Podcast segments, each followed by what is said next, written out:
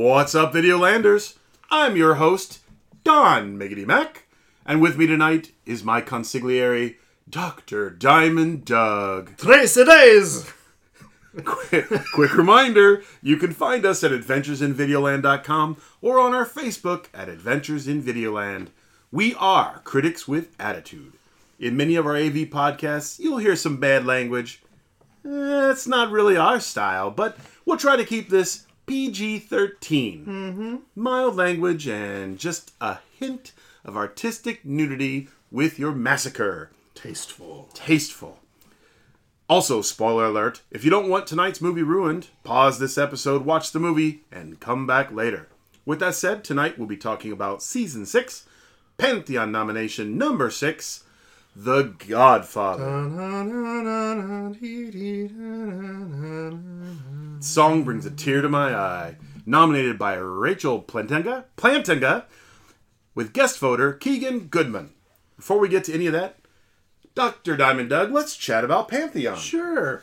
Pantheon refers to movies that hit on all cylinders. Acting, directing, script score, cinematography, special effects. They are essential viewing. They are the special shelf of movies. They are, if uh, of a certain ilk, they are the best of the genre. If it is a cartoon, animated, robot, science fiction series, it is the best Absolutely. Animated robot science fiction series. Now, for those of you who are new, there are nine members on the A V Adventures in Videoland Council, and every about three weeks during Pantheon season, a council member will nominate a movie. Like this one. Everyone else will vote yes, no, and then give their reasons. They write a five hundred word write-up, in fact. In addition, there's a guest voter, and the Facebook poll counts as one other vote. Uh, the the uh, the aggregate uh, score right. counts as a yes or a no. If the majority of the, of the A V Facebook folks say no, then it's a no vote. Yes, it's a yes vote. That is a total of eleven votes, and each movie needs a two-thirds majority to get in, which is seven votes. Math. And we have had five movies so far. We have. This season. Taxi Driver. Drive. Uh, Iron Giant, Do the Right Thing, and Blade Runner twenty forty-nine. Of those movies, which have uh, which have made it in? Well, uh, Drive made it in with eight of eleven. Do the Right Thing, eight of eleven, and Blade Runner twenty forty-nine. Not to be confused with the original Blade Runner. It's already in Pantheon, but Blade Runner twenty forty-nine also eight of eleven. Taxi Driver with five and Iron Giant with four did not make it. Did not quite make it. That doesn't mean they're bad movies. It doesn't mean people don't like the movies. In fact, some people who said no said they liked the movie. Yep. It just wasn't Pantheon. It, uh, according to the scoring system, according because they the have a five-star scoring system at Adventures in Videoland, it has to reach a four point five or better. Yeah, and you know, sometimes when a movie's on the borderline somewhere, that X factor yep. kind of boosts it right over the line. And we'll chat a little bit more about that later. We will, we will. So before we get started, let's sure talk, thing. let's do some foreplay. I like foreplay. I love foreplay. Uh, anti-heroes. Yeah, Let's anti-heroes. talk about anti-heroes. The Godfather is a, is an anti anti-hero uh, tale. Now, I I like this genre, and uh, one that one not movie but series that comes to mind is Breaking Bad. Yes, uh, which kind of follows this person who ends up being a drug kingpin. Yeah, starting in a place where didn't really want to do that. But he's supporting his family. Circumstances turns him, he falls in, and then little by little, he gets all the way in. And eventually, he likes doing it because he's good at it. He's good at it. And there's a big yeah. pile of money, too. Uh, but this is a genre of movies that there's Taxi a... Driver's an yep, anti-hero Taxi movie Driver. as well. Where, yep. you know, you've got a guy who's actually not a nice guy. He does not nice guy stuff. But in fact, the thing that's driving him forward is also actually a heroic thing that he does there. So you've got yeah. that as well. And uh, uh, Waterworld. Waterworld is the perfect yeah, anti-hero I, I, movie. I'm pretty sure that's the archetype uh, uh, yeah. that all of us would go back to. Like, that script was written in nineteen oh one. Because the Mariner, yeah, and it was so, very much know, an anti-hero. Just because well. Kevin yeah. Costner, the perfect anti-hero. But The Godfather certainly is this anti-hero. The, the the protagonist is not a good person. You you end up in a way uh, rooting for yeah. this bad guy, yeah. even though they're a bad guy. And Drive, by the way. another antihero. The guy spends yeah. his life, other than stunt driving in movies, doing bad stuff. Just now, a little pushback on the concept. The uh, and I would have to think about this. Right. If the person is not in, in any way a good person, but we're just following the antagonist as the protagonist, does that make them an antihero? That's a good question. Or do they have to be a force for good? That's a, well, I don't know. But see, then The Godfather, what force for good was going on there? Well, he was good at, with the community. Uh, yeah, all right. He did good things. Yeah. These are philosophical questions are. to ponder for later. And we, we will probably ponder those over uh, Guinness or two uh, every Sunday for the next... Forever. Forever, yeah. Because I'm going to live forever. Movie so. facts. Some some facts about The Godfather. It is a rated R movie, a crime drama directed by Francis Ford Coppola. Some people don't know, Nicolas Cage is related to this guy in some way. I'm not sure exactly how. Uh, but he did The Godfathers, plural, uh, Apocalypse Now, The Outsiders, one of my favorite movies as a kid and favorite book as a child. Peggy's Who Got Married, Bram Stoker's Dracula, and... Jack with Robin and Williams. Jack. And I'll tell you something, he has, in my opinion, one of the most diverse um, uh, uh, background. Like, like, like, like, yeah. like, like, uh, he's just all over the place. Scrapbooks. And, and and I don't think it's because he's not picking his lane. Yeah. His lane is movies. Yeah. Storytelling. And that's what he does. The Godfather is based on a book by Mario Puzo called mm-hmm. The Godfather. Mm-hmm. And he helped write the script with Francis mm-hmm. Ford Coppola. Right. Story by, by Mario Puzo. Uh, produced by Albert S. Ruddy. Music by Nina Rota, who also wrote an opera. Excellent. Uh, cinematography by Gordon Willis, who did Annie Hall, The Devil's Own, The Money Pit, another great movie, by the way, Tom Hanks. Edited by Pete Zinner, William Reynolds, uh, who did The Sound of Music. Uh, in theaters, March twenty-fourth, nineteen seventy-two in the U S anyway. Runtime was one hundred seventy-seven minutes. He svelte one hundred seventy-seven minutes. And it's it's a solid three hours, let's be honest. Uh, one seventy-seven, it's like one eighty-five probably. Uh, studio, Paramount Pictures, uh, Alfred Productions. A little bit of a love-hate relationship with Paramount Pictures yeah. and uh, and Francis Ford Coppola, because they just w- weren't sure of his vision going through and yeah, uh, said it's too dark and this and that. But you know, when the money machine starts printing yeah. dollar bills, you like, tend no, to no, we like, no, we always like this stuff. Yeah, yeah. yeah. Starring, of course, Marlon Brando, Al, Al Pacino, Pacino, James Caan, Richard Castellano, Robert Duvall, Sterling Hayden, who played McCluskey, John Marley, Diane Keaton, and Jared Leto. Wait, what? What? That was not Why Jared Leto. Why does that say Jared it Leto? It does not there. say Jared the Leto. The guy that it, looks that a said lot like Abe this. Vigoda, Sorry. and you know it. Abe Vigoda. My bad. The uh, IMDb synopsis, and I, I like the pithiness of this, and you can see whether or not you find this reductive. Mm-hmm. And here, here's what they say. All right, sit back, because the movie was three hours long, so, right. so this uh, is gonna, this synopsis you know is going to... You might want to yeah, pause the playback and like go do get some a drink, stretches. Maybe go to the bathroom. Yeah, all right. Here's all right, the here synopsis. An organized crime dynasty's aging patriarch transfers control of his clandestine empire to his reluctant son. And there's a period on the end of that because that's period. the entire that was thing. The, yeah, I feel like that covers the whole that, story. That, you know, that is the story. That's, that's let's be honest. It, right? uh, yeah. You know, yeah, all right. I uh, feel like there's maybe some other things. There are a few other yeah. things going on there, like the son was not the one that was supposed to take over, and he didn't even want to be part. Well, you know Don what? Let's just set that aside. Miggedy-Mack. Did people like this movie? You know, and IMDb rated it nine point two out of ten. Uh, Metacritic gave it a one hundred uh, and fifteen reviews. Must see. Uh, Rotten Tomatoes, ninety-seven percent, ninety-eight percent audience score. I would say people like this movie. I would say so as well. There was one hundred thirty-one critic reviews on Rotten Tomatoes. Three of them. Three of them were rotten. And are those people even alive? Like, did they find know. a horse's head in their bed know. the next day? Yeah, I don't know. They had a bad day, like, whatever. Got stopped at a crossing guard or On something? On the fresh side, Robert Dominguez of the New York Daily News said despite Brando's limited screen time, his presence overpowers the film. Yet, it's Pacino's performance as the idealistic war hero turned ruthless crime lord that takes on new meaning the second time around. Mm. Now, of the one of the rotten ones. Yeah, Arthur Schlesinger Junior Uh, from Vogue. An overblown, pretentious, slow, and ultimately tedious three-hour quasi-epic. Now, here's the thing. I think Mister Schlesinger may have been watching The Godfather two, but But hold on, I'm or, just saying. Or three, I don't yeah, know. Yeah. Perhaps he tried to watch them all back to back, like you know, like yeah, uh, the, well, prequel, like we did. the Star Wars yeah. prequel. All right, Metacritic. Uh, Vincent uh, Canby from the New York Times gave it a one hundred. One of the most brutal and moving chronicles of American life ever designed within the limits of popular entertainment. Now, the lowest scored, everything else was one hundred on Metacritic. The okay. lowest scored was uh, Bravely mm-hmm. from Staff Not Credited. Well, I mean, if you're going to yeah. give lowest score, you Bravely. throw your name right out there. And Mister Staff, we really appreciate yeah. your honesty. Uh, from Variety, uh, gave it an eight. Well, Metacritic rates this review as an, an eighty. eighty. Overlong at about one hundred seventy-five minutes, played without intermission, and occasionally confusing. While never so placid as to be boring, it is never so gripping as uh, B, superior screen drama. Hmm. I'm reading that as is. I think that there was as... Uh, to be? As to be, yeah. Well, but, Mister Staff, we we applaud your uh, staff yeah. not... Oh, wait, staff not credit. It's an anonymous one. Oh, there uh, you I go. didn't yeah. catch that the first Placid. time. Placid. All right.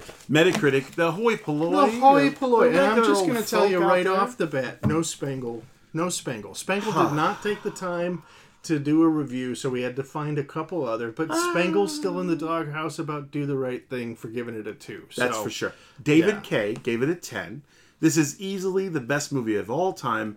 Then would be part two. But I can't stand watching part three. It's just like far too many other movies. They ruined the trilogy. That's what David Kaye says. Now, I'll say this about the Hoi Polloi reviews. It's nine point two with three thousand one hundred seventeen positive re- reviews. Right. ninety mixed and one hundred four negative. And I read through a bunch of the negatives. Okay. And uh, some of them are just ironic. Ironically like negative. they they are not actually negative. Do we have one? Uh, I don't have one of those because I didn't want to take the time. But we I do, do have, have one negative review. Who gave it a zero. A zero. And also, I'm going to tell you in advance, I don't think this person knows how zeros work. So go ahead and read this one. All right. Zach S., not the Zach we know, says, wow. Wow. That's all I have to say. This form, this film was just horribly overrated. Ellipses.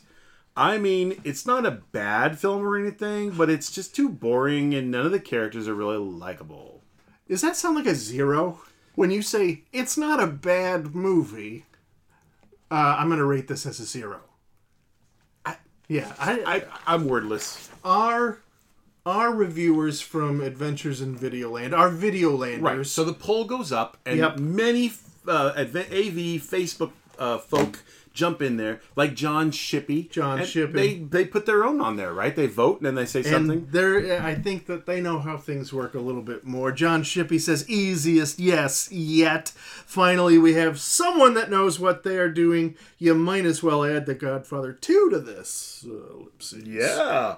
Vincent Suarez, I absolutely love The Godfather. However, The Godfather Part two is more deserving of Pantheon status. The snob in me has long said, The Godfather is a great movie, but The Godfather Part two is a great film. In parentheses, and Part three is a great nap. Yeah. Yeah. Uh, okay, I, I don't... So, Vincent, I, I'm not going to argue with you, but I did fall asleep during two. Yeah. Just for like like thirty seconds. Yeah. Yeah. I know there's a... guy that gets killed in a barber chair, I think. So, anyway, moving on. J D Karlowitz yes. says, definitely should be. This film helped define the gangster genre in an epic film that has themes such as family, betrayal, and tragedy. Uh, Quinlan Voss, it's an overrated bore. Goodfellas is far superior. Certainly more modern. It is certainly more modern. I watched... Goodfellas after this, so I watched Godfather and then w- w- I was with you when right. it happened, and then we started Godfather two. Mm-hmm. You didn't make it all the way through. It was late at it not, was, no, it was, it was late in the afternoon, but there may have been drinking. I, I don't know. I did finish the Godfather yeah, two. It did get better. I did as well, and then I watched three, and then I watched Goodfellas, and then I watched The Irishman because I was kind of all in on the You're gangster all in, films. Baby. I'm not sure I agree with Quinlan with you, Quinlan, on this. That that. Um, uh, I, I still hold Godfather in higher esteem, but I don't want to show all my cards yet. I'll Alessio. Tell you, I'll tell you something about Goodfellas just very quickly yeah, before yeah. we move on. I thought Goodfellas, the story moved faster yeah. and that it was a bit more entertaining at times. But once you're in on the Godfather story, it's kind of hard to let it go. Yeah. It's yeah. just told that well. Yeah. Anyway. Alessio Pasquale said, is a Smurf's butt blue? And yes. I have to say... It is. ...that this did lead me to a dark part of the internet that I was not planning to go to when did I Googled this question. Did you find Smurfette uh, photos? I found all sorts of stuff. No, uh, no, no, and, no, uh, no, no, no. Yeah. Grandpa Smurf, cut it out. Papa Smurf is called Papa Smurf oh, for Papa, a reason from what I found on the internet. Joshua McLaughlin. This is probably the first pick this season that, despite it not excelling as a whole piece of filmmaking in my eye, I'm still voting yes for the film getting Pantheon status based on its technical craftsmanship alone. Joshua, I completely agree with you on the whole technical craftsmanship side. Uh, I think it, that was fabulous. Patricia Perillo, and these are this is some excerpts from what she wrote. Of yeah. course, this is a Pantheon movie. I especially like the new Discord looking at the Italian-American influence on cinema. Great movie and great nomination. And she also mentioned in this conversation, the good, The Godfather changed the ways movies were perceived in Hollywood. I came from a Calabresi family that was somewhat connected. I remember hearing stories like this. So I'm not oh. going to mess with Patricia. I thought Perillo was an Irish name. Yeah, it's, it's it, very confusing yeah, for me. I'm sorry, a, Patricia. I, I think that you're thinking of O. Perill instead of oh, Perillo. You're right. Yeah. yeah. Bill, Bill Allen. Allen. Yeah, I know that, that, quote, Godfather two is better, end quote, is the conventional wisdom, but I disagree. Bill Allen. This is Bill Allen's opinion. The first one is about the establishment of power, what it takes to achieve it, and what it costs. That's the movie that took Michael, the smart one, the baby, the one with a legitimate shot at a future, and turned that future upside down. He means a future outside the crime yeah. industry, crime uh, syndicate. All right, let's talk about how it did. You know, The Godfather, nineteen seventy-two, as we said, one seventy-five one ninety minutes by Francis Ford Coppola. Production budget was fifty-six million dollars. Domestic gross, one hundred thirty-five million dollars. Worldwide, two hundred forty-six million dollars. one hundred thirty-five million dollars in nineteen seventy-two was uh, an amazing feat for not a superhero. Yeah. You know, this uh, was uh, truly a blockbuster. Family-friendly. It was not a family-friendly yeah. movie. Right. Uh, I feel like you're about to do some exciting math. Well, I was thinking about, you know, if you took the number of people, the number of amount of money domestically. Because yeah, I'm thinking, how collects. do we compare old movies to new movies? Right. And you look Mister at like Miggedy the Mac? Ticket price was one dollar seventy in nineteen seventy-two. So I was thinking we could like copyright, patent, trademark a thing. Butts in Seats Index. And what you do is do a little quick little math, and what you find is that domestically, U S seventy-nine point four million people in nineteen seventy-two and seventy-three went to go see The Godfather. Wow. It's a lot, yeah. Butts and seats. The Fight Club standard. Fight Club standard is about seven point four million. Yeah, so this is more than ten times that. Yeah, yeah. Right. That doesn't mean it's ten times better than The Fight Club, just how it did at the, at the box office. So by comparison, another nineteen seventy-two movie, and I picked this mm-hmm. movie for two reasons. One, but uh, um, uh, Rachel Plantenga uh, nominated this movie two years ago, yeah, I think. But it was also come out in nineteen seventy-two, and it was head-to-head with The Godfather at the Oscars. They both went home with lots of Oscars. Uh, Cabaret, or as you, what did you refer to that, that Cabaret as? The again? Sound of Music's slutty cousin. Yes, that's what it was. Uh, it came out also seventy-two, one hundred twenty-four minutes, just two hours long. Production budget was two point three million dollars. Domestic gross was forty-two point eight million dollars. Worldwide, also forty-two point eight million dollars. Same average ticket price of one dollar seventy means twenty-five million people went to see Cabaret. About three times less. Yeah, than one one third. Uh, another Cop- uh, Francis Ford Coppola movie uh, that's in Pantheon already, Apocalypse Now, nineteen seventy-nine, had a thirty-one point five million dollars budget, uh, domestic gross of eighty-three point five million dollars, worldwide ninety-two point one million dollars, with an average ticket price in nineteen seventy-nine of two dollars fifty-one, thirty-three point three million people. thirty-three point three million butts in seats. Uh, what's the next one on the list? Goodfellas, nineteen ninety, one hundred forty-six minutes long by Martin Scorsese. Mm-hmm. It is definitely in the line of Godfather, mm-hmm. a, a, a, an ancestor movie. Yes, sir. Uh, production budget, twenty-five million dollars. It made money at domestic gross, forty-six point eight million dollars. Worldwide, fifty million dollars. Average ticket price in nineteen ninety was four dollars and twenty-three cents, which gives it a butts-in-seat index of eleven point one million butts and seats. But, you know, that's still uh, above the Fight Club standard. It's still a, yep. a respectable, but it's not seventy-nine point four. That's just saying. Correct. And The Departed, uh, two thousand six, another, not so much mobster, unless you want to look at a uh, combination of the Irish yeah. and, and, and other mobs going on there, but still another movie in a similar line, also by Scorsese. two thousand six, one hundred fifty-one minutes, production budget of ninety million dollars, domestic gross of one thirty-two point three, worldwide far in excess of double, two ninety-one point five, average ticket price six dollars and fifty-five cents in two thousand six, means twenty point two million butts in seats for The Departed. And if for me, as I look across these comparisons, I'm but, sure and, we can compare it to anything. Robert De Niro was in every one of these movies. Including Cabaret. Yeah, he was the one with the white face. Yeah, yeah, yeah, yeah, yeah. yeah, yeah. No, he was in the he, eight suit. He was in every one of them, right? Yeah, except I, for I, Cabaret. I but, take, yeah. Except Cabaret, yeah. But uh, but uh, if you look at this, that's true. I didn't think about that. You got three directors: Coppola and Scorsese and uh, Fosse. Uh, but but uh, you have this spectrum of movie styles, right? Apocalypse yeah. Now versus The Godfather and Goodfellas versus The Departed, which is a whole different kind of thing. Cabaret. It's it's it's a spectrum, and yet you still have these uh, comparable directors. All right. So before we do a deep dig, uh, let's uh, you know sometimes the the nominator, right? The, the the person who makes a nomination. In this case, it's Rachel. They will send us uh, a token. Uh, uh, I think we like to call it a, a bribe. bribe. It's a bribe. It's a bribe. It's a token of their appreciation.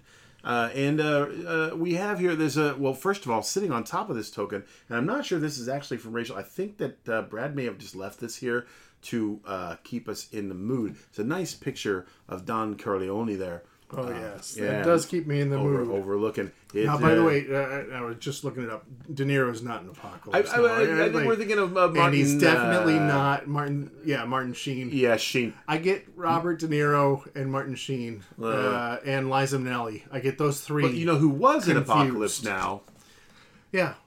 Vito Corleone. Vito Corleone. He was in there, yeah, himself. But the man was well, in So what do we have here on the table? So we have this, uh, you know those white boxes you get from a restaurant? Yeah. One of those. And when, you know, you, you yeah, it kind of squeaks when you open it. And when I pop this open, it's, uh, ah, you know that line from the movie? Oh, yeah. yeah. Uh, leave the gun. Take the cannolis. It's cannolis. We Look, have cannolis. We've got cannolis here. Uh, from, from the Vienna... Uh, espresso bar and bakery in Ooh. West Lafayette. Wow. Shout out to the Vienna. Thank you, Vienna. It's one for you, my friend. I'll take this one. Thank you, Rachel. These are chocolate covered with some sort of green tinted filling. They look delicious. I'm going to take myself a little bite. Mmm. Mm.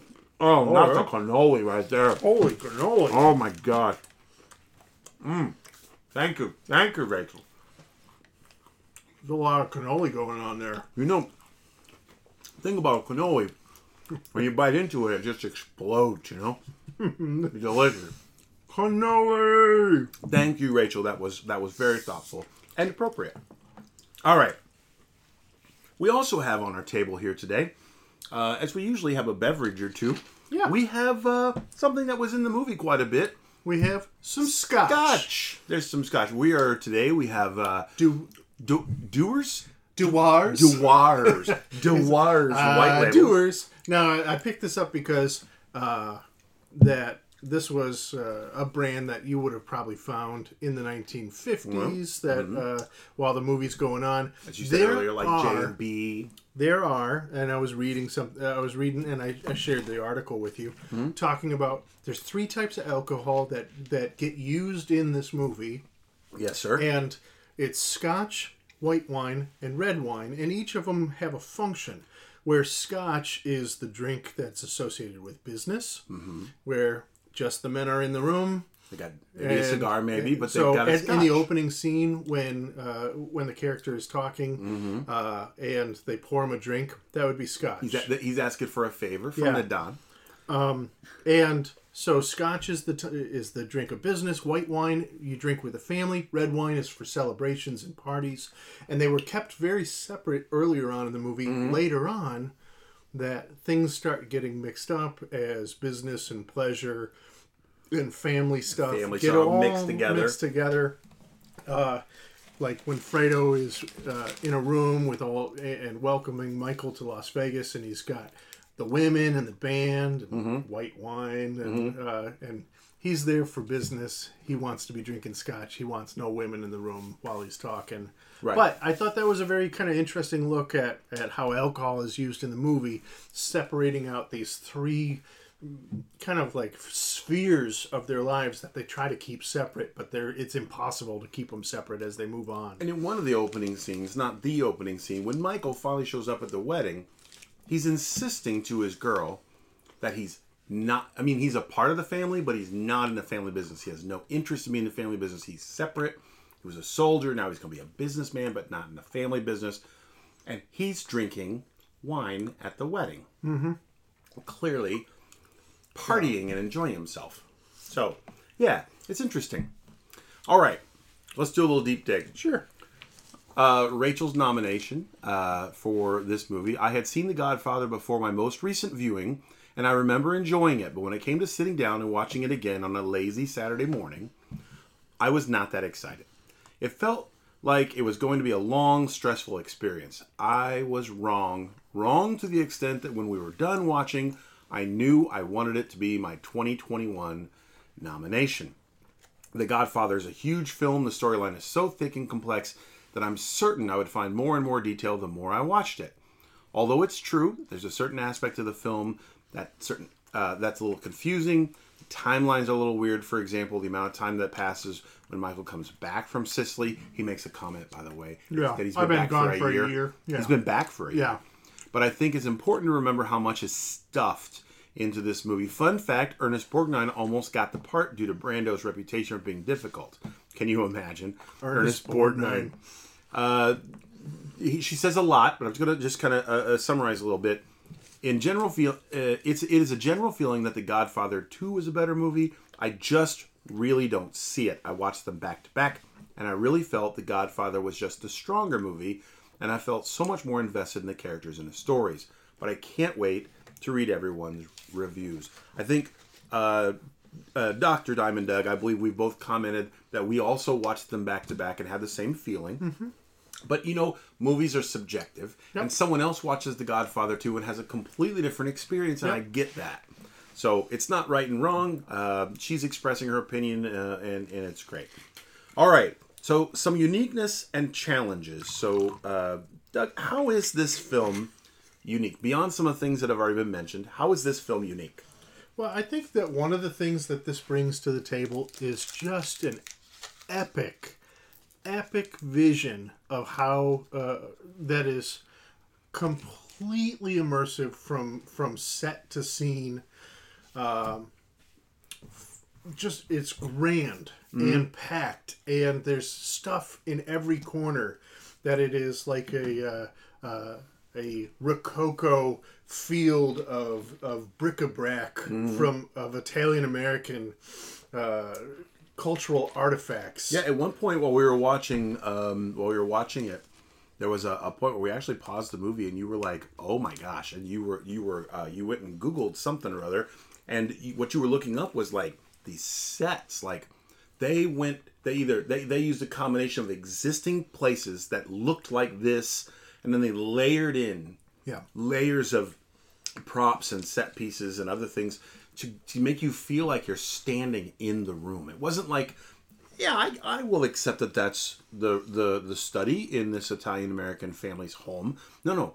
You were in a study yeah. in this family's home. It was so many things, and all the sets were done that way. Even when they went back to that study years later, and it was someone else living there, and Michael's looking around, you know, when he starts saying, my dad's desk was right here, my father's desk was right here, and, you know, this was where the thing was. I actually, in my mind, the set kind of reconfigured it in my mind, and I saw, reconfigured, and I saw exactly what he was talking about. That first scene with the guy asking for the favor. Yeah, and uh, just go, going to that scene alone, it takes like three minutes to zoom in all yeah. or zoom out from yeah. the guy. Because at first, You'd think he's almost doing a monologue to the screen. I actually thought he was practicing in the mirror. Yeah, and then you pull back, and eventually you get the back of the head, uh-huh. and you and you have this juxtaposition of this kind of like the shadow figure hmm. that is obviously in charge. But what I loved about it was everything else in the background was black. The way that they used lighting was uh, so. Uh, artistically profound mm-hmm. beyond the zoom out, which was fantastic, and they had used a computer uh, a computer driven rig to get that right. But for me, when I looked at that, I was like, this reminds me of Caravaggio, the artist, uh, like the uh, Italian Renaissance art, art, naturalist artist, with the the chiaroscuro shading, the fact that mm-hmm. he would highlight and bring out with with kind of single points of light the characters, but then everything else is blackened and dark so that you have this contrast. Mm-hmm. uh, uh, and when I was watching that scene, I was like, this this is a piece of art. Yeah. Yeah. Uh, I agree with you. And even if the storyline was not so not compelling at all, this art was still there. Yeah. You know, and, and that's one of that is one of the unique elements. There's another unique element to this movie, and I believe it's it is uh, the intention of showing us the inside and the outside in full detail of what this family would have been like in the mid forties. Yeah. Um, and and and how and how it worked. Like like you had to go ask for favors, but you also could spend your entire life and never ask for anything and not be bothered. And not have any issue. Like, nobody was forced to be a part of this unless they stuck themselves in the middle of it in some way. I feel like another fun part of this is that uh, that this was an adaptation of a book that mm-hmm. they used then the book author to come in and write the screenplay with the director. Yeah. Uh, so the movie had this kind of real organic uh, feel with it, with its uh, source material that you could tell it came from somewhere. But it, it, it now became its own thing. Mm-hmm. Like, yeah. And I, I haven't read the book, but I've been told that when you read the book, you start seeing where characters were combined or split or dropped. You know, the things that you have to do to write a screenplay. Sometimes it just doesn't work as a screenplay.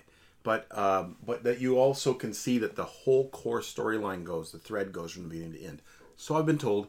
It's on my it's on my yeah. to-do list at some point to read this thing. Challenges. Uh, so a challenge for this movie, and we've already heard it, is that when you say Godfather, some people automatically say Godfather two. Like that they like they don't separate the two, mm. and because they like Godfather two, Godfather seems like it's going like it must be less. Right. Uh, so some people have a uh, this. I don't want to say knee-jerk reaction, but they have just a visceral, automatic response to uh, to hearing it because they like Godfather two so much. So I think that one of the things that happens here is that, that it's a comparison, and the question is, is it a fair comparison? Mm. And when you judge it on its own, does right. it still stand up? Well, I think there's another challenge here in that, much like when someone says, The Lord of the Rings, they don't think about the first or the second or the third. They're thinking about the entire saga. Yeah. And I know for me, when someone says, you know, The Godfather, I don't think, oh, did you watch one, two, or three? I'm thinking you sat down for nine to ten hours and watched them all. And in fact, when I told my wife we had to watch, I was going to rewatch this movie for the podcast, and I was going to watch it more than once, she was like, oh, yeah, I want to sit down and watch them all with you. What Saturday do you want to do that? Even in her mind, she's like, "This, it, it, you don't just watch one. No, we need a day. No, we're going to watch them all. And we might have to take breaks in between, you know, but but we're going to watch them all." And she thinks of them that way. And I think a lot of people do, potentially a lot of people do. And uh, that, that might to them can be just kind of like... So I would also say a challenge for this movie mm-hmm. is that this movie, and we've heard it from some other people who talked about the movie, is... in some ways, to some people, bloated. That there is the the whole scene that's in Sicily is this kind of almost extra little mini movie mm-hmm. side quest that is dropped into the movie, uh, and it, it takes a good half hour. It does to to get through that part of the story, and there for me when I was watching it, that there's not a lot of payoff at the end that they talk about or explain why the the death of his wife out in Sicily made him into a, a more hardened a more criminal hardened or criminal. Anything like that. You get it, but they don't. But it's not like. But it's not like it's a part of the story. That like it's not like it's an intentional part of the story. It's like Michael goes on an adventure a side and quest. He meets the girl and he gets married, but she dies. Okay, back to the story. It almost felt that way the first yeah, time I watched the movie. Yeah. When we rewatched it uh, that Saturday, the two of us. You mentioned it, and I'm like, yeah, it kind of does feel like that. I get why it's there, but I kind of don't. It almost wasn't necessary, except there's one other piece that makes it necessary. Why was this American family this way? Because that's what they came yeah, from. Yeah, yeah, yeah. You know, yeah. That's what they know, and that's how that's that's how this relationship between the community and the Godfather. That's how it works.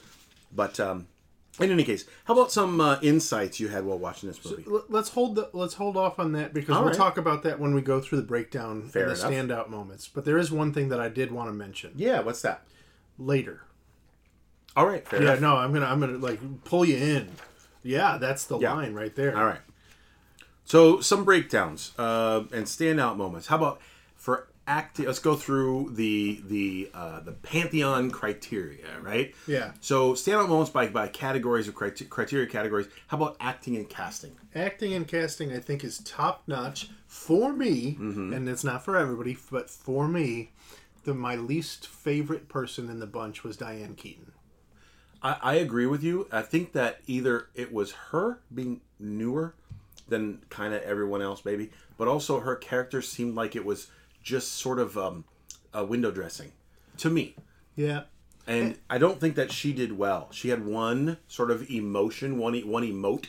Yeah, one and, note. And, and, and you know, like I mentioned Breaking Bad earlier, mm-hmm. and sometimes Skyler White, get, his wife, gets crapped on because like people just didn't like her character. Right. I don't think that it, my reason for not liking Diane Keaton is the same as.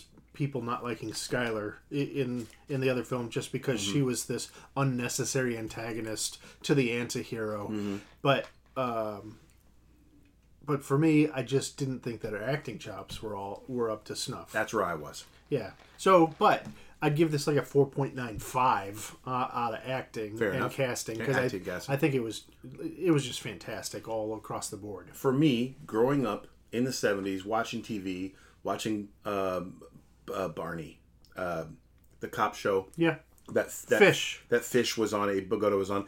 Watching all those kind of shows and seeing those same people back in that same age range, where they were still maybe not young, but they were still vibrant and active and mobile, and you know what I'm saying. Like they still they could still do stuff. Uh, that was that always is. Every time I see this movie, that always is great. Mm-hmm. You know, you see that that character that you like, and maybe they're playing a different character, but it's still them. You know, it's underneath there. But also, I really like watching De Niro uh, as a young man, and then also as a little bit older guy. And then if you watch Godfather three, they, they did. I think they aged him a bit, but I mean, in the first yeah. part. But but I'm just saying, you could tell that time had passed between the making of those movies as well. Um, but I really liked him in this this relatively early role in the seventies, and I really, With, really, uh, really of, uh, liked of Pacino. I'm sorry. Yeah, yeah. Pacino. You're talking about Pacino. Yeah, Pacino. They did, my, my mistake. They did have uh, the younger version in Godfather two yes, of De Niro of playing. De Niro playing. Yeah. But playing Pacino, but Pacino definitely Pacino. ages through yes, it. Yeah. Yes, yeah. In Godfather two, De Niro's there, but I was talking about Al Pacino. Sorry about that. And uh, uh, in, in my mind, those two names, not the guys, the names get get mixed up. Yeah. Sorry about that. But uh, the other person who I thought was, even though as uh, uh, I think one of the reviewers mentioned, screen time was short.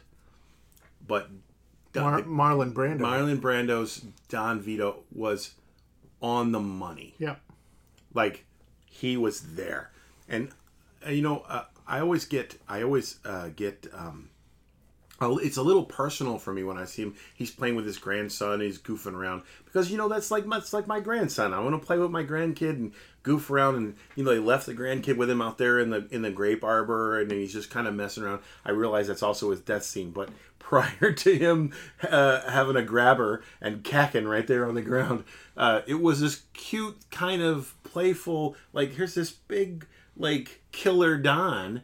And he's just like, check it out, you know, I'm going to be goofy. Yeah. Oh, I hurt your feelings. Come here. I didn't mean to, you know. Yeah. He's a human being. He just does this thing for a living. He, he just does a, does, does a thing. You thing. know, he does a thing. He did the thing. He did a thing. By the way. It is what it is. One of the challenges, and I, I meant to mention this, it's very short, is that I don't believe that the entire Italian-American community was too happy with some parts of this movie. Yeah. So there is a challenge in the movie there, but... All right, directing and editing. How do you think they did there? I think uh, editing, fantastic. Uh, yeah. Like, excellent cuts. You think Fosse did a good job on Fosse, this one? Fosse, Fosse was fantastic. Jazz hands all around. Um, and I had mentioned before that there, for me, that there was a little bit of, of bloat uh, in the story, but I never dropped out of the story. So, like, for me, this is like an almost five, uh, kind of. Gotcha. Like, yeah, and by the way, if you're listening, y- you're getting a sense already that, that we, we like, hated it. Yeah, no, no, no, I'm sorry. No, no, we, we love this movie. No, we, uh, we both enjoyed this movie. We, we both enjoyed the movie, and um, it, yeah, it, um, but I thought directing and editing uh, was pretty fantastic. I did too. You know, I think screenplay and story. Well, first of all, you've already talked about this a bit, so I don't have to talk too long about it, but the story was apparently a good story to start with. As I said, I haven't read it, but apparently it was. And then the way they did the screenplay, especially bringing in the author, I think they did a good job of it. Whether it, whether it's whether it is completely loyal to the original storyline or not, it certainly uh, is a good screenplay, minus some extra things yeah. I think they could have cut, but that's in editing. We've talked about cinematography and locations. Cinematography, already. Locations. I'd throw in sets uh, on there as yeah, well. Yeah. But I bar none. Like it, I think it's top. tops. How about the musical score? I and this is where I want to add a little bit of not just score, but score and sound. Fair enough. Uh, the score, fantastic, and it was mentioned by Rachel of that Taxi Driver. The the uh, the score kind of. Uh,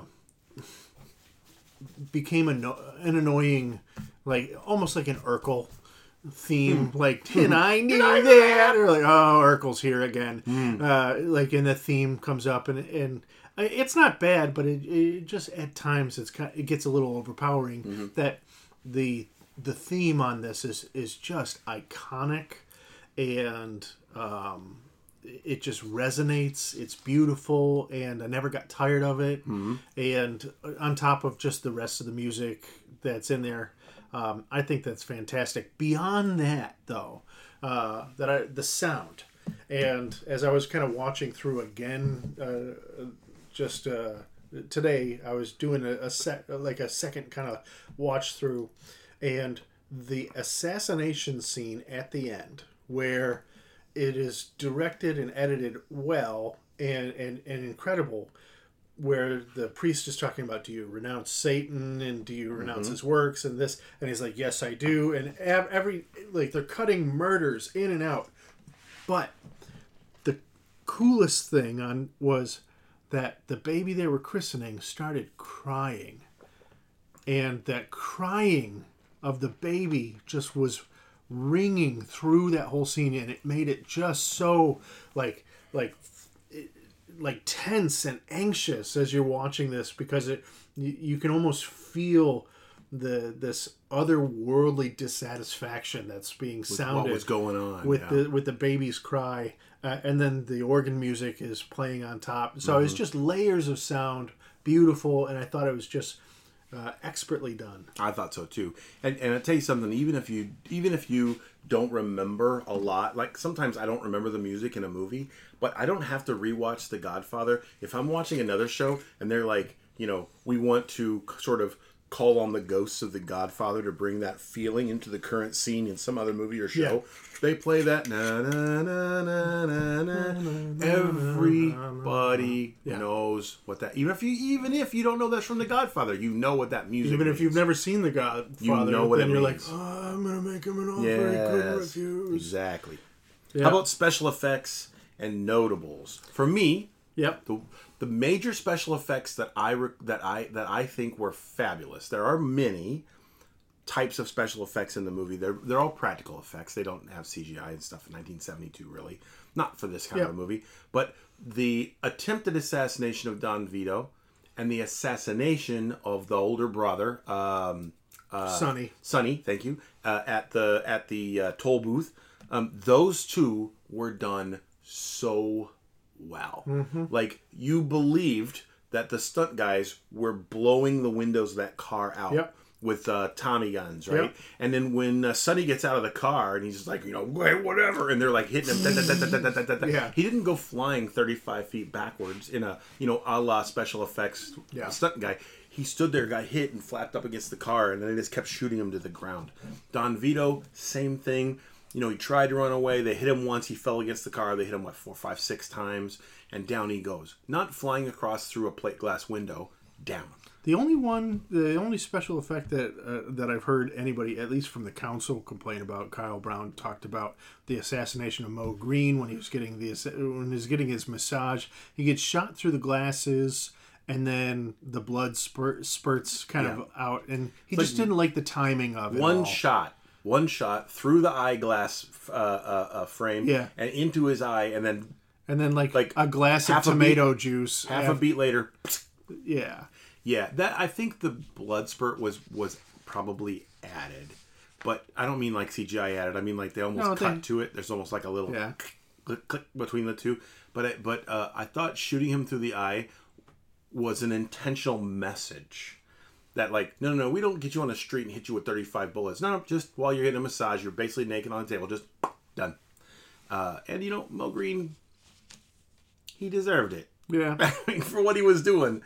Later on, we learn about like more history of Mo Green, and he's the guy who like started Las Vegas, and like yeah, yeah. and he's based on a real guy, yeah, named Bugsy, by the way. Yeah, all right. X Factor. Uh, you know, I... The X Factor of this movie is that it's the fucking Godfather. It's the Godfather. Yeah. I mean, we have a, we have a friend who uh, we have a friend who's in a, a, a performance troupe, and the troupe did a did a photograph with no intention of having any connection to The Godfather, but our friend's sitting in a, in a big puffy armchair in, in in the middle of the shot, and everyone else in the troupe is kind of around him, sort of turned towards him a little bit. And my first impression looking at that was the the Godfather, based on his name. And h- yeah. how do you have that kind of connection without yeah. something like The Godfather behind yeah. it? So it, it's got the X Factor. I think mathematically, if I uh, you know carry the one. Uh, but, well, it's absolutely in the high fours for me. Yeah. I would say between four seven and four eight. Yeah, it's not like a perfect. There's some things that, that, that I you know didn't yeah. like or didn't enjoy as much as the rest, but it's it's a fabulous. As movie. Far as awards go, IMDb has this as its second highest rated movie. What's number one? Shawshank Redemption. Ah! Which is also in Pantheon. Stephen King. Yeah. By the way, another movie where the author was involved yeah. in the screenplay. Uh, this, this, and it's fun that we mentioned Cabaret because mm-hmm. Rachel had nominated Cabaret previously, and this it was up against this for Best Picture. Mm-hmm. Cabaret did not get Best Picture, even though it was nominated for nine, got like seven awards. This one won three awards, less awards than Cabaret, but it did get Best Picture, Best Actor, and Best Writing. Yep. So, uh, and then another twenty-nine awards and thirty nominations beyond. Yeah. Little fun fact on the Best Actor in Leading Role, Marlon Brando. Mister Marlon. Brando did not attend the ceremony, choosing instead to have himself represented by Sasheen Littlefeather, a k a. Maria Cruz, a Native American Californian actress. She clarified that Brando respectfully refused the award due to the poor treatment of American Indians in mm-hmm. entertainment, as well as the recent Wounded Knee incident. After several jeers were drowned out by applause, Littlefeather further stated that she hoped she had not intruded and that our hearts and understandings will meet with love and generosity. So, uh, Brando was a Hollywood actor yeah. of Hollywood actors. And mm-hmm. the things that you think of current Hollywood actors, the things that you would think they would do and say, the the, the things that they hold up as, as the most important thing you should talk yeah. about right now, he was doing that. Yep. In the sixties and seventies. I mean, so it's not a big surprise, you know. He uh, he wasn't John Wayne. Yeah. He wasn't just swaggering in and, you know, whipping it out. He was an actor, and he was a, a, a, a, a very multifaceted one. Uh, best writing, uh, the award was a screenplay based on uh, material from, as we said, another medium. Uh, Mario Puzo and uh, and Coppola won that one together. So those are the three: best picture, best actor in a leading role, and best writing. So some fun facts about the movie: uh, Lenny Montana, Luca, Luca Brasi.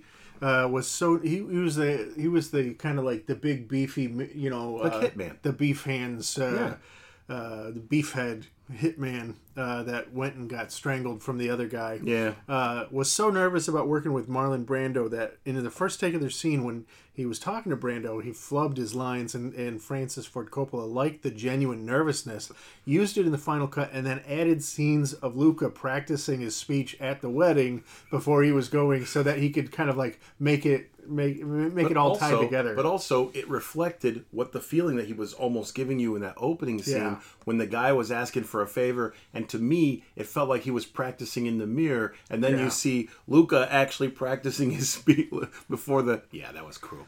So we had mentioned Paramount Pictures uh, had kind of like a, a love-hate relationship with this. Cinematographer mm. Gordon Willis earned himself the nickname the Prince of Darkness. I was talking about that chiaroscuro shading.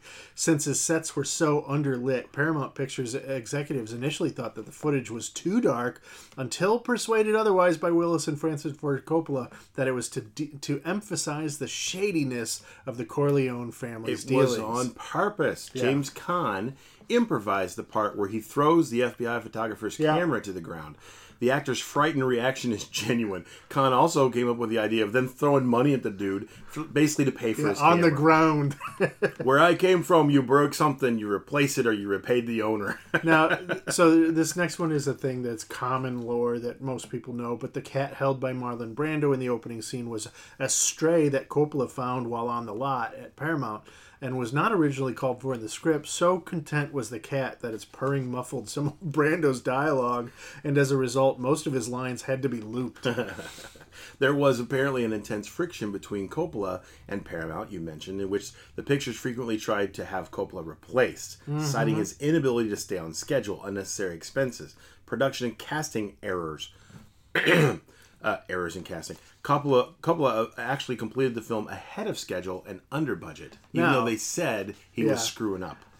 Coppola, however, would live up to that infamy in Apocalypse Now, which did go like a year over and well over budget. Do you know how expensive it is to shoot a film in Vietnam, yeah. in the jungle, in nowhere? I know. I've seen Tropic Thunder. yeah, yeah. And you know something? You never go full jungle. Yeah. You just don't do it.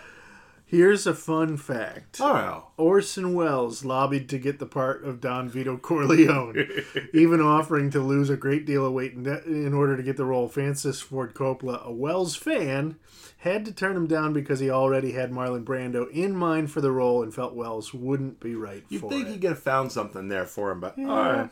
So uh, Don Vito Corleone's distinctive voice was based on real-life mobster Frank Costello. Marlon Brando had seen him on T V during the Estes Kefauver hearings. I don't know what that yeah. is. In nineteen fifty-one, and imitated his husky whisper in the film. Another one of those kind of classic trademarks of the movie is his his almost yeah. mumbled and sometimes very muffled dialogue. One of the reasons uh, Francis Ford Coppola finally agreed to direct the film was because he was in debt to Warner Brothers following four hundred thousand dollars budget overruns on George Lucas's T H X one one three eight. You shut your mouth, Lucas Warner Brothers. Urged him to take the job. Now, if you're not uh, familiar with T H X one one three eight, when T H X shows up on the movie screen before the movie starts, Uh, and and uh, you hear a specific sound, and everyone who watches movies, uh, at least has been watching movies, will will probably be familiar with this. And it goes like this. That.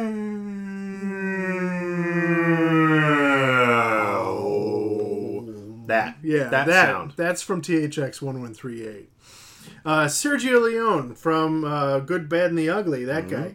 Uh, was approached to direct the film, but turned it down since he felt the story, which glorified the mafia, was not interesting enough. Yeah, Later yeah, on, he regretted the decision. Yeah, I can imagine.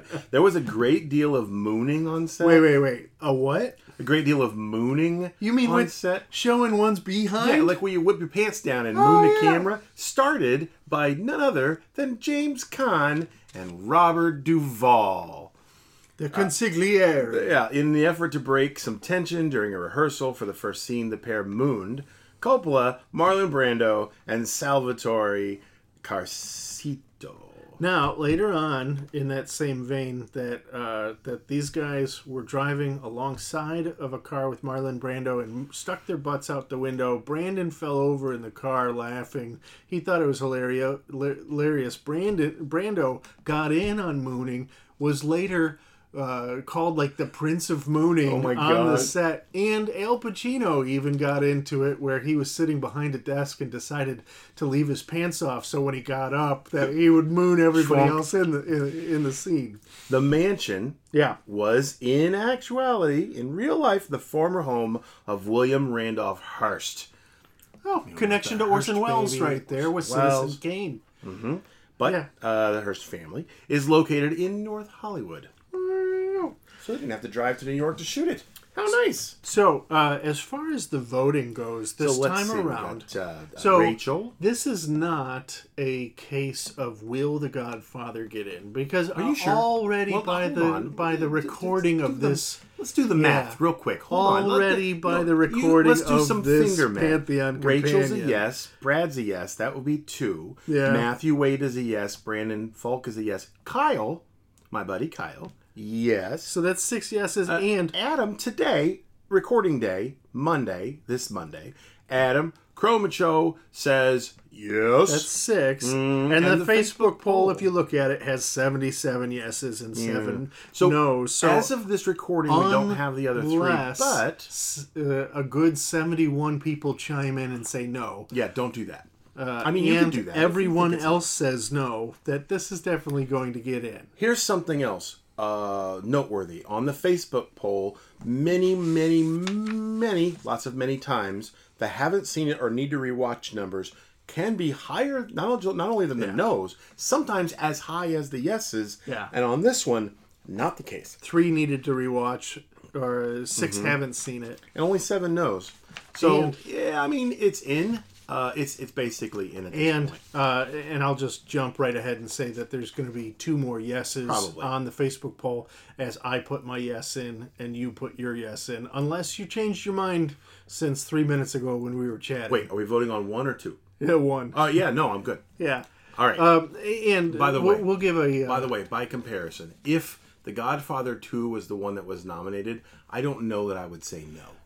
Yeah. But we watched them back to back and a direct comparison. I find I like The Godfather better than The Godfather two.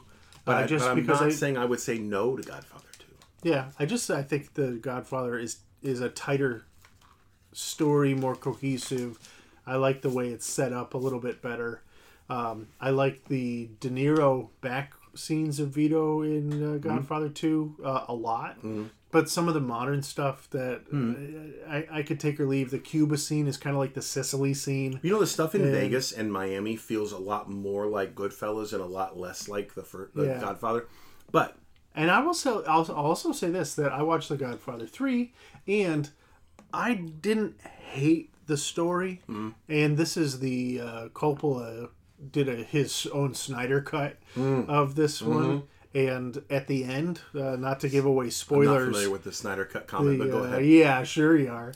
The uh, that in the older version of Godfather three, that Michael Corleone passes dies in a direct parallel to Vito Corleone. Mm-hmm. In the updated version, they just pan in on him while he's sitting in the se- in a chair, and then go to cut to black, where they they're like, "You don't deserve an easy death." Like, you have to live with this pain. But Sofia Coppola is horrible. So bad. She's so bad. Oh, you're choking me out. She's just so bad. Now, I'll give a uh, in advance congratulations to Rachel Plantenga uh, on this nomination getting in. I'll give her two advance yeah. congratulations because I heard a rumor. Mm-hmm. I heard that while she has nominated some amazing, interesting, I'm happy that I saw them. Cabaret. Movies. Yes, over the years. This one will be the first time in uh, five years. Five years that her nomination got in. And Rachel, I don't dislike any of your nominations. Yeah. But this one, this one was a good one. Yeah, it was a good. It, it was an excellent call, and it was a it was a blank space that needed to be filled it in Pantheon was. Because people said, "Why isn't this one in already?" When you and I got a nomination last last year, year year yeah. before, when we got a nomination, we we weren't looking. We were looking for blank spaces, but we weren't looking for this type of blank space. Yeah. Uh, we had talked about a blank space like, let's find an actor that's not in Pantheon yet, that kind of a thing. Someone that we look up to or someone that we like. And we selected in that way. I don't know whether she picked this movie because, like you said, there was like a, a, a little blank space in the kind of the spectrum of Pantheon. But that's exactly what it actually does. It's it sounds in. Like she saw the movie and was like, oh, damn, this has got to be this in there. This is the one, yeah. right? So. All right. Any final thoughts? I really, you know, I... I I wasn't, I, like Rachel, wasn't quite excited to sit down and watch this. I will agree. And then when I did, I was so glad that I did because I hadn't seen it in a forever time. And I was like, this is just a really good, this is this is a movie's movie right yeah. here. And you know how I know that you were all the way enthralled in this movie when we watched it? That pile of Coke on the table. Yeah. We Norm- didn't even touch it. Normally, I'm doing so much Coke, right? Right? Yeah. But in this one, we didn't, it never got touched. By the way, on the, the way, little mouse on the way more than on the way did. in here uh, to do this recording, I was uh, I was getting my jacket so we could take some pictures, and my son said, Uh, are you gonna you should bring like a bag of flour or sugar, and I was like wrong movie, why? He was like, you know, and I was like, that's Scarface. Not uh, not to be yeah. outdone, the image in my head when I think of The Godfather is, is, a, is a film is, is, is a, The Godfather sitting there, he's got his elbows on the armchair and he's got to rest, his hands are folded in front of his, like under his chin, and he's looking at the camera. And there's a guy standing behind him on his right shoulder and his I'm left. I'm pretty sure that's from Scarface. Again, Scarface. So, yeah. Brian, you and I are on the same yeah, page. Yeah, yeah, yeah. All right. Well, as always, I hope everyone enjoyed tonight's conversation. Where can Videoland find you, Doctor Diamond Doug? You're, you're going to find me on the Facebook page. And you can find me there as well. And you can find Adventures in Videoland on Instagram, adventures in videoland dot com. And on, but as, uh, as always, the conversation begins and ends on Facebook. Facebook. You have been listening to Criticism in its finest hour. Until next time, Videolanders, I'm going to make him an offer he can't refuse. Uh, that wasn't very good, actually. Uh, how about this? We, we love, love you. you.